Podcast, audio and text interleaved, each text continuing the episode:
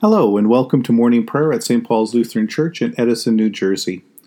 Today is Wednesday. This is the 22nd week after Pentecost. This week we continue our reading of the book of 1 Samuel. And now we begin our time of prayer in silence.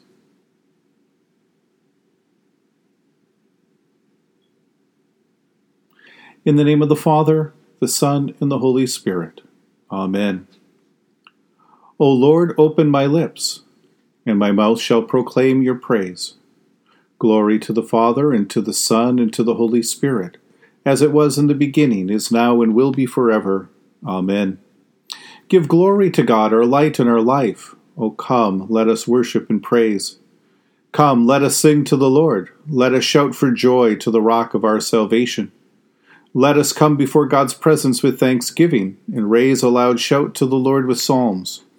For you, Lord, are a great God and a great ruler above all gods. Come, let us sing to the Lord. Let us shout for joy to the rock of our salvation. In your hand are the caverns of the earth, the heights of the hills are also yours. The sea is yours, for you made it, and your hands have molded the dry land. Come, let us sing to the Lord. Let us shout for joy to the rock of our salvation. Come, let us worship and bow down. Let us kneel before the Lord our Maker. For the Lord is our God, and we are the people of God's pasture and the sheep of God's hand. Come, let us sing to the Lord. Let us shout for joy to the rock of our salvation. Give glory to God, our light and our life. O come, let us worship and praise. You have been born anew through the abiding word of God.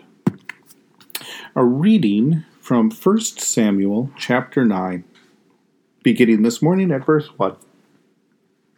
There was a name of ben, a man of Benjamin whose name was Kish, son of Abiel, son of Zeror, son of Bechorath, son of Aphiah, a Benjaminite, a man of wealth.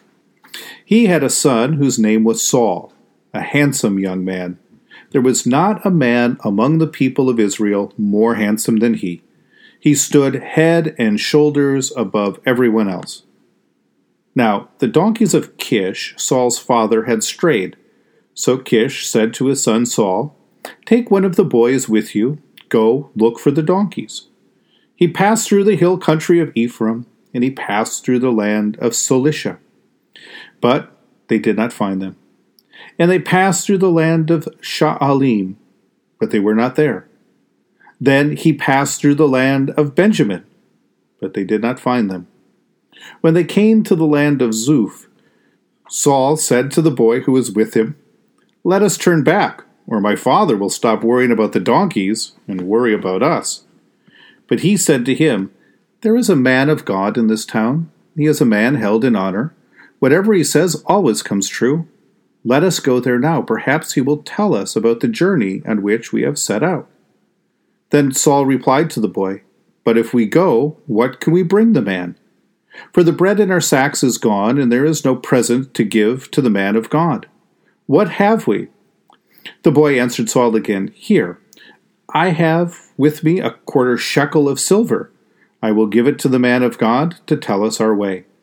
Formerly in Israel, anyone who went to inquire of God would say, Come, let us go to the seer. For the one who is now called a prophet was formerly called a seer. Saul said to the boy, Come, let us go. So they went to the town where the man of God was. As they went up the hill to the town, they met some girls coming down to draw water, and said to them, Is the seer here? They answered, Yes, there he is, just ahead of you. Hurry. He has just come now to the town, because the people have a sacrifice today at the shrine. As soon as you enter the town, you will find him, before he goes up to the shrine to eat. For the people will not eat until he comes, since he must bless the sacrifice. Afterward, those eat who are invited.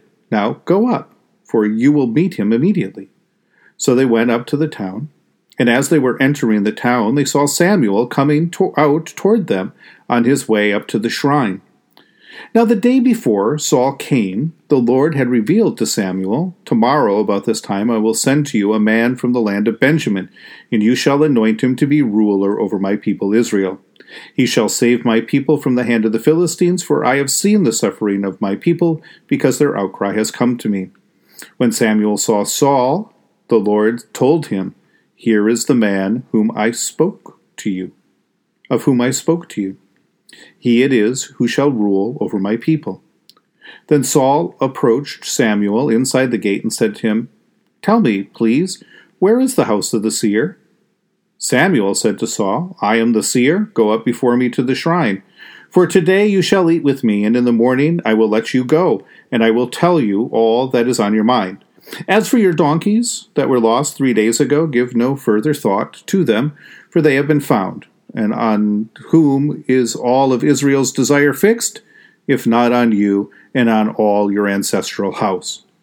Saul answered, I am only a Benjaminite, from the least of the tribes of Israel, and my family is the humblest of all the families of the tribe of Benjamin. Why then have you spoken to me in this way? Then Samuel took Saul and his servant boy and brought them into the hall, and gave them a place at the head of those who had been invited, and of whom there were about thirty. And Samuel said to the cook, Bring the portion I gave you, the one I asked you to put aside. The cook took up the thigh, uh, th- took up the thigh and what went with it, and set them before Saul. Samuel said, See what was kept to set before you. Eat, for it is set before you at the appointed time, so that you might eat with the guests. So Saul ate with Samuel that day. When they came down from the shrine into the town, a bed was spread for Saul on the roof, and he lay down to sleep. Then at the break of dawn, Samuel called to Saul upon the roof, Get up, so that I may send you on your way. Saul got up, and both he and Samuel went out into the street. The word of the Lord. As we noticed earlier, the Bible is not without comedy. God sends Saul off on a donkey chase that ends up making him king of Israel. Along the way, God knows what is happening. Samuel knows what's happening. Saul, however, seems to have no clue. In fact, you get the sense throughout there that the corruption of Samuel's sons and maybe Eli's sons before them uh, make Saul and his servants seem cautious of whether or not they should be giving a bribe. Meanwhile, what is prepared for them is a a, a banquet, a guest, uh, a, a, feast, and they are the honored guests. Uh, Saul is awkwardly paraded around this festival, but then he's made a guest of honor at the banquet, uh, and everything is given to him. Uh, he who had nothing to give uh, to find out what uh, was going on with his donkeys now is lavished with these gifts, this praise, and this honor at this meal. How strange! How strange indeed. Typically, we read of how a king emerges, first as a strong man who mobilizes his clan to seize control over his tribe, and, and then to extend and exert control and power over all the other tribes uh, around him, unifying them by either violence, intimidation, bribery, or other forms of coercion and alliances, making them finally into a nation. Israel's king, however, will be selected and set apart by a seer before he even knows what's going on. It won't be by his own might, it won't be by his own own cunning, it won't be by his own own plotting or planning. He is simply made king by the will and choosing of God. There might be something to this that we should notice. It is never God's intention for Israel to be a military power or even a great empire. It is never God's intention to glorify some rising warlord or the will of some kind of king who looks to dominate God's people and the nations around him. Now, this nation is different, and the kind of peace that God aspires to is not the kind of peace that comes by submission at the point of a spear or a sword, but the blessings of, of, of wholeness and prosperity and goodness that are extended to all of God's people, all of God's world, as they enjoy the fruit and the gifts that God sets before them from God's own good creation, good grace, good will. So, why is that? Well, one reason is that this nation's vocation, its reason for being in this world, is to display the glory of God and to bear witness to the heart, the heart and the mind of the Creator God who uh, who is a God who keeps his word, a God who liberates slaves from under the rule of warlords and pretender gods.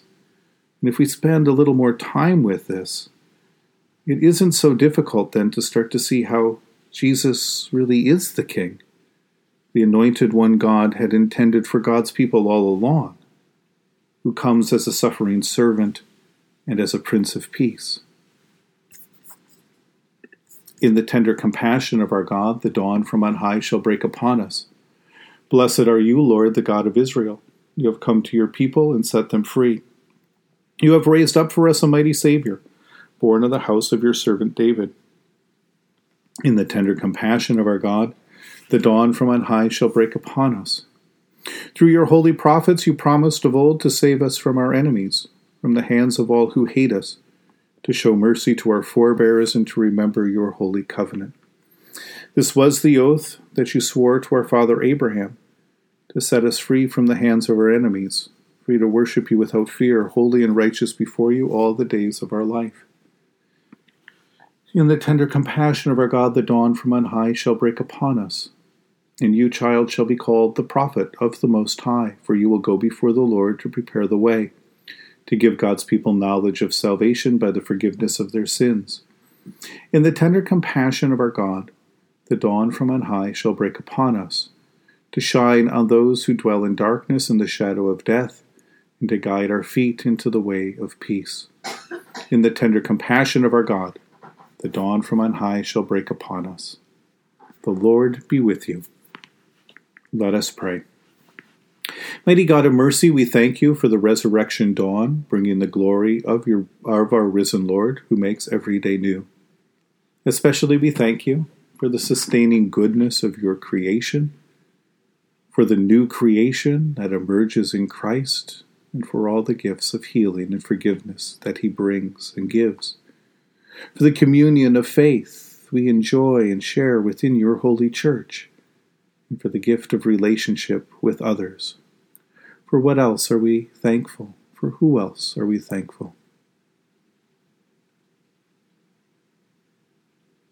Merciful God Almighty, renew this weary world. Heal the hurts of all of your children and bring about your peace for all in Christ Jesus, the living Lord. Especially we pray for the Church of Jesus Christ in every land, and for our congregation here in this community and its people. For those who govern the nations of the world, for people in countries that are ravaged by strife and warfare, and for all who are working to bring about their peace and international harmony. For the sick and those who care for them, for all who strive to save this earth from carelessness and destruction Almighty and everlasting God, you have brought us in safety to this new day. Preserve us with your mighty power that we may not fall into sin nor be overcome in adversity. In all we do, direct us to the fulfilling of your purpose through Jesus Christ our Lord. Amen. Lord, remember us in your kingdom and teach us to pray. Our Father who art in heaven, hallowed be thy name. Thy kingdom come, thy will be done, on earth as it is in heaven. Give us this day our daily bread, and forgive us our trespasses as we forgive those who trespass against us. And lead us not into temptation, but deliver us from evil. For thine is the kingdom and the power and the glory for ever and ever. Amen. Let us bless the Lord. Thanks be to God. Almighty God, Father, Son, and Holy Spirit, bless us now and forever. Go forth into the world to serve God with gladness. Be of good courage. Hold fast to that which is good. Render to no one evil for evil. Strengthen the faint hearted. Support the weak.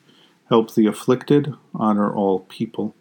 Love and serve God, rejoicing in the power of the Holy Spirit. Thanks be to God.